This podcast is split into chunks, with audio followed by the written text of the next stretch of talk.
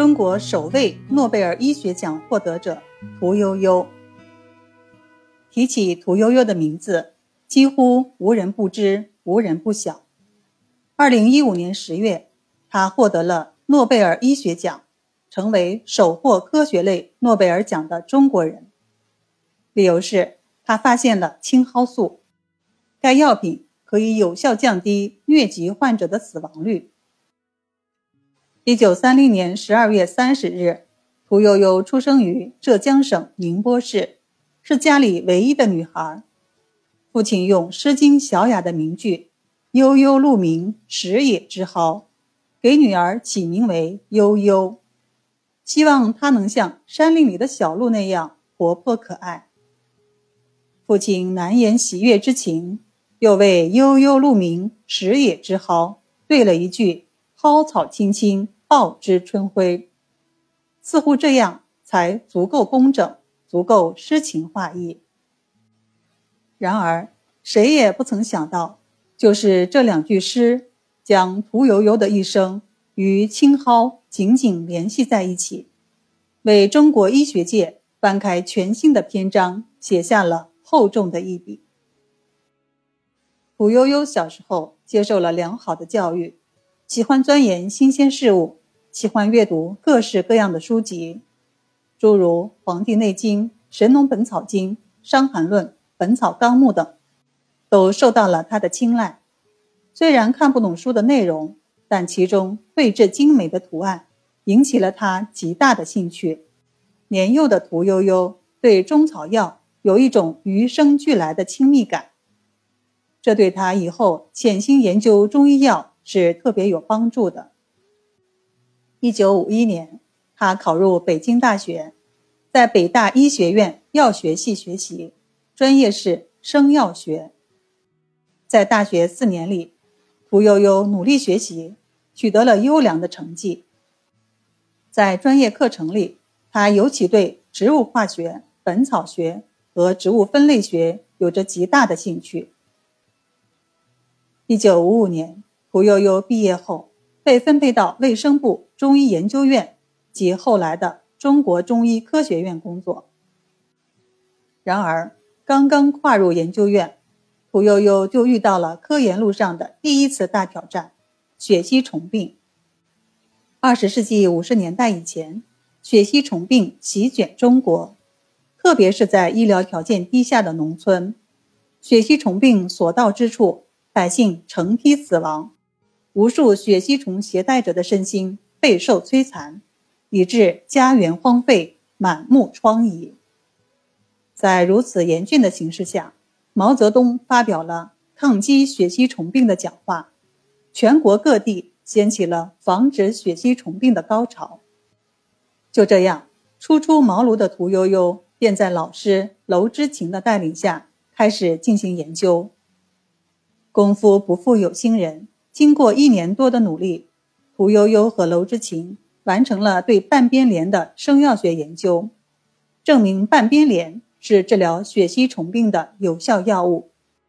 不仅如此，屠呦呦在研究半边莲的过程里，还解决了中药银柴胡品种混乱的问题。正因为有屠呦呦和娄之勤这样的医药工作人员默默奉献、艰苦奋斗，我国在防治血吸虫病的战斗里捷报连连。一九五九年到一九六二年，屠呦呦参加了卫生部全国第三期西医离职学习中医班，系统的学习了中医药知识，深入药材公司，向老药工学习中药鉴别及炮制技术，并参加北京的炮制经验总结，从而对药材的品种真伪和道地质量以及炮制技术有了进一步的感性认识。后来。屠呦呦参加了卫生部下达的中药炮制研究工作，是《中药炮制经验集成》一书的主要编著者之一。一九六九年，中国中医研究院加入了国家“五二三”计划课题研究。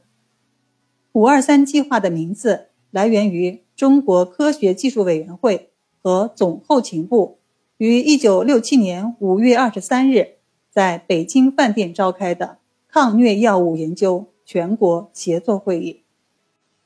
这是一个媲美两弹一星的大计划，参与的单位遍布全国，一共三十七个单位，总计五百多人。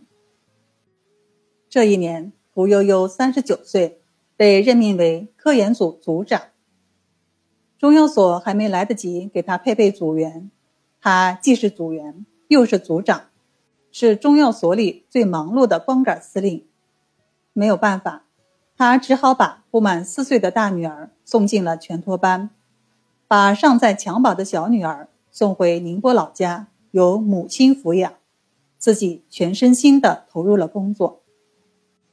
接受任务后，屠呦呦收集整理历代中医药典籍，走访名老中医，并收集用于防治疟疾的方剂和中药。同时调阅大量的民间方药，在汇集了包括植物、动物、矿物等两千多内服外用方药的基础上，编写了以六百四十种中药为主的疟疾单页方集。正是这些信息的收集和解析，铸就了青蒿素发现的基础。当面临研究困境时，东晋葛洪的。《肘后备急方》有关结疟的记载，给了屠呦呦很大的启发。青蒿一握，以水二升渍，搅取之，浸服之，使他联想到提取过程可能需要避免高温，由此改用低沸点溶剂的提取方法。七十年代，中国的科研条件比较差，未供应足够的青蒿有效部位用于临床。研究所曾用七口装有乙醚的大水缸用来浸泡青蒿。由于缺乏通风设备，又借助了大量的有机溶剂，导致一些科研人员的身体健康受到了影响。屠呦呦也得了中毒性肝炎，后来调养了很多年才算痊愈。经过不懈的努力，终于成功制备出实验所需的。青蒿乙醚中性提取物，为了尽快上临床，在动物安全性评价的基础上，屠呦呦和科研团队成员自愿做小白鼠，亲自服用有效部位提取物，试验药物的毒性。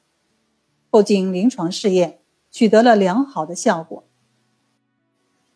一九七二年十一月八日，屠呦呦课题组从青蒿素里。提取出了具有抗疟作用的单一化合物，五二三项目办公室就将它命名为青蒿素，作为抗疟新药进行研发。这一天，即一九七二年十一月八日，就成为青蒿素的诞生之日。青蒿素是一种具有高效、速效、低毒优点的新结构类型抗疟药。一九八六年。青蒿素获得了一类新药证书。一九七九年获国家发明奖。一九七三年，屠呦呦又合成出了双氢青蒿素，比天然青蒿素的抗疟效果高十倍。世界卫生组织非洲区事务负责人特西迪·莫蒂曾说：“青蒿素挽救了大量非洲人的生命。”对非洲实现联合国千年发展目标发挥了重要的作用，而西非贝宁的民众就直接把中国的青蒿素抗疟药物称为来自遥远东方的神药。屠呦呦把自己的一生都奉献给了中医药研究，她发现的青蒿素在过去半个世纪挽救了不计其数的生命，将来她的发现。还将继续造福人类。登上诺贝尔领奖台后，屠呦呦进行了三十分钟的演讲。她演讲的题目是“青蒿素：传统中医药献给世界的礼物”。在演讲中，她说：“中国医药学是一个伟大的宝库，应当努力发掘，加以提高。”并强调，青蒿素。不过是这个伟大宝库的冰山一角，只要将中西医有机结合起来，优势互补，就会发现这个宝藏里蕴藏的更多奥秘，就会具有更加巨大的开发潜力和发展前景。听众经久不息的掌声，代表了演讲的成功与反响，收获了无数的点赞。